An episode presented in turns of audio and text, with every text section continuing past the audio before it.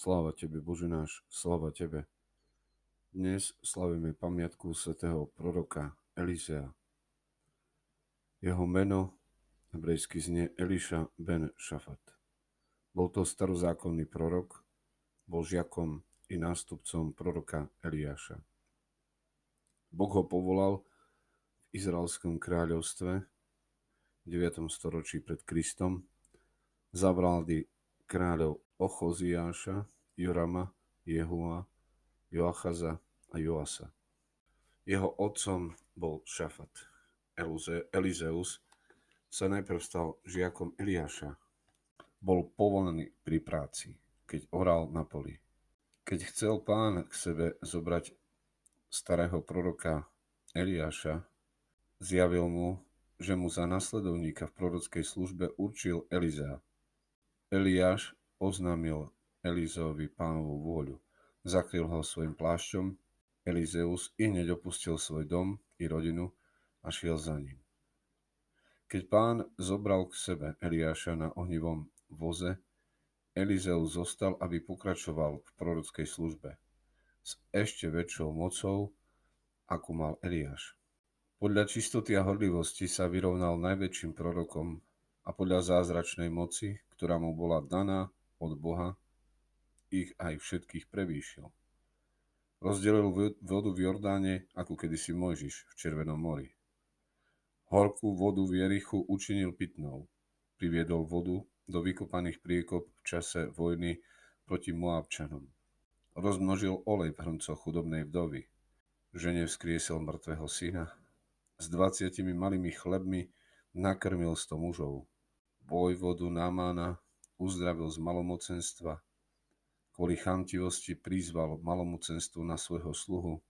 Jedno celé sýrske vojsko oslepil a druhé prinútil k úteku. Predpovedal aj mnohé udalosti izraelského ľudu aj jednotlivcom. Rovnako ako jeho učiteľ kritizoval kráľovskú dynastiu kvôli modloslužbe. V roku osemsto štyridsaťpäť pomazal za kráľa Jehua, ktorému sa podarilo zavraždiť izraelského kráľa Jorama, jeho matku Jezabel a júdského kráľa Ochoziáša v údolí Jezrael. Zomrel za kráľa Joasa. Za cisára Juliana Odpadlíka bola väčšina jeho ostatkov spálená. Menšiu časť sa podarilo zachrániť a premiestniť do Alexandrie. Pán Ježiš dnes hovorí: medzi tými, čo sa narodili zo ženy, nepovstal nik väčší ako Ján Krstiteľ. Na ikonách krstu Ježiša Krista je, chce sa tým povedať, že je medzníkom medzi starým a novým zákonom. Najväčšie postavy starého zákona vynikali tým, že mali prorocký dar. Ich úlohou bolo poukazovať, kam mieria dejiny Izraela. Všetko, čo sa tam stalo, malo zmysel ako príprava na príchod Mesiáša. Svätý Ján je posledný z prorokov. Ukazuje na Mesiáša, ale nie v symboloch, náznakoch, ale priamo rukou. Hľa, Boží baránok.